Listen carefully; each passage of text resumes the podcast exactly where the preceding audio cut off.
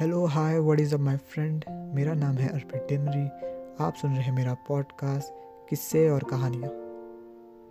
आज के एपिसोड में मैं सुनाऊँगा आपको बस की सीट। ऐसे ही हमारे और भी किस्से और कहानियाँ सुनने के लिए आप हमसे कनेक्ट कर सकते हैं गूगल पॉडकास्ट एप्पल पॉडकास्ट और स्पॉटिफाई में। बस खचाखच भरी थी। कोने में सिर्फ़ एक सीट खाली थी। मैंने बड़ी उम्मीद से उस सीट को घेरने के लिए कदम बढ़ा ही थे कि खाली सीट के पहले बैठे उस आदमी ने मुझे रोक दिया। सीट बुक है भाई जी, अभी तो खाली है ना? कोई आएगा तो हट जाऊँगा। मैं जगह बनाते हुए उधर बढ़ ही रहा था कि वो तैश में आने लगा। भाई जी बोलाना बुक है। दो सीट की टिकट कटाई है। थोड़ी देर में आ जाएगी बैठने वाली। मैं झुंझला के रह गया। उस आदमी से भिड़ने का फ़ायदा था नहीं। अजीब सा कठोर चेहरा बड़ी बड़ी मूछे सर पर सतरंगी साफा और एकदम लाल आँखें। मैंने अपना बैग नीचे रखा और एक डंडे के सहारा लेकर वहीं खड़ा हो गया। बस हिलते, डुलते, खड़खड़ करते चली जा रही थी। दिमाग पहले ही ख़राब था और कुछ लिखा भी नहीं जा रहा था। और इसी बात पे बॉस ने खास लताड़ लगाई थी। और इसी चक्कर में आज मैं निकल पड़ा था अपना झोला उठाए कहानी ढूँढने राजस्थान। घूमने आए हो भाई जी उसने पूछा। हाँ भी और नहीं भी। कहानी लिखता हूँ घूमते घूमते मैंने अपनी धुन में जवाब दे दिया था। वो ज़ोर से हंसने लगा और कहता, ये लो, कहानी लिखी थोड़ी जाती है, वो तो बीत जाती है कहीं।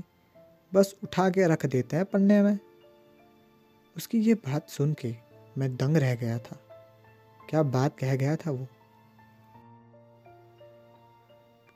हमारे गाँव के छोरे की कहानी लिख दो भाई जी। मेरा खास दोस्त है। बहुत प्यार करता था प्रधान की छोरी को। दोनों शादी कराए थे मंदिर में। वह एकदम से बोला हम्म फिर मैंने कहा। फिर के प्रधान को जब पता चला तो छोरे की फ़सल जलवा दी। उसके माँ बाप सबको इतना पीटा। वो पूरे भाव से बताता जा रहा था। और वह तुम्हारा दोस्त और लड़की, मैंने पूछा। वो दोनों? वो दोनों तो भाग गए थे दूसरे गाँव, पर कब तक भागते? एक दिन देख लिया प्रधान के छोरों ने। इतना मारा चोरी थे कि बच्ची को नहीं। बाद में बताते हुए एकदम उदास हो गया। मैं भी सुनकर कहीं ना कहीं झुंझला गया था।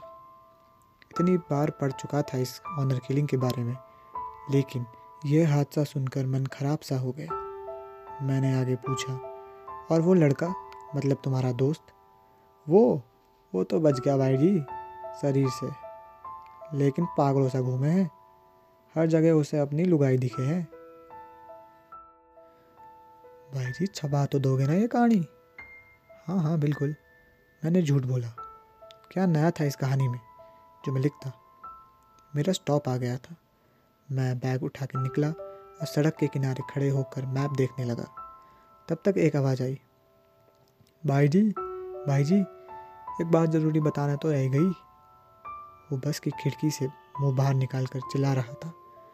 बस रुकी हुई थी। मैं खिड़की के पास चला गया।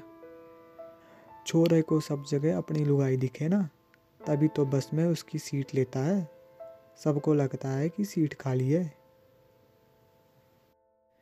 Thank you for listening us ये थी मेरी कहानी, बस की सीट। हमारे अगले एपिसोड में हम सुनाएँगे नए किस्से और कहानियाँ आप की भेजी हुई। और आप ये हम तक पहुँचा सकते हैं सोशल मीडिया के माध्यम से। और हमारी आईडी है किस्से अंडरस्कोर कहानियाँ।